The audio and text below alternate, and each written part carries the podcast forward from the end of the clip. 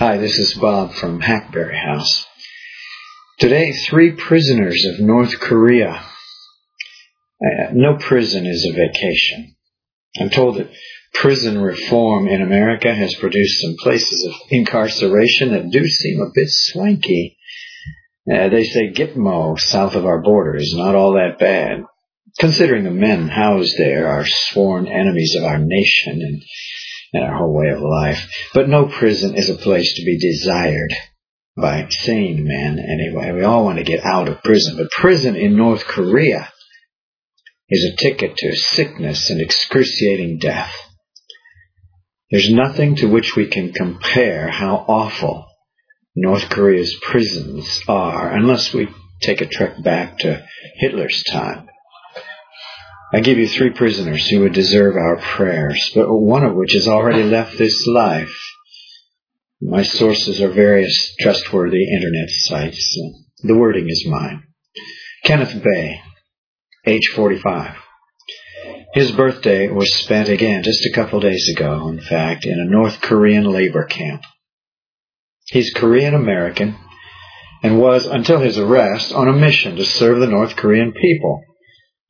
The charge against him of wanting to overthrow the government is typical communist talk, meaning, when translated, this guy is a threat to our atheistic way of life. If people believe his message, things will have to change here, and we don't want change, so we get rid of him. That kind of overthrow. He was leading a tour group in North Korea when he was detained, arrested, charged, sentenced to 15 years in a labor camp. This happened in November of 2012. How the heart aches for such a man. He'll be the longest serving American detainee in North Korea since 1953. In addition to the other horrors of North Korea prisons, our brother Kenneth has collected a seriously long list of diseases that threaten his very existence every day. We ask again, How long, O Lord? How long?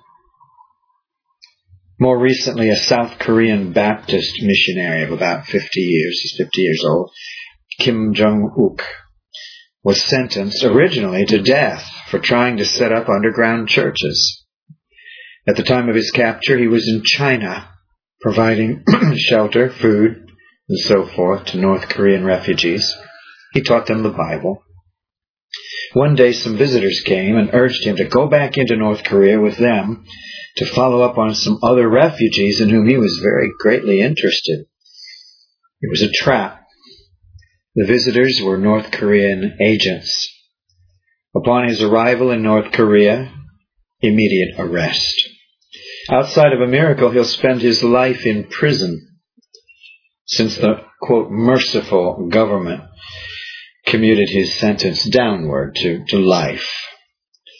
It seems they need people like Bae and Kim to use as bargaining chips with the West should the need arise. The nightmarish sub-story here is that 33, that's 33 other North Koreans probably will be executed for receiving money from this big-hearted missionary from the South. My brother Paul in the Far East tells me that the flow of North Korean refugees has ground to a halt recently.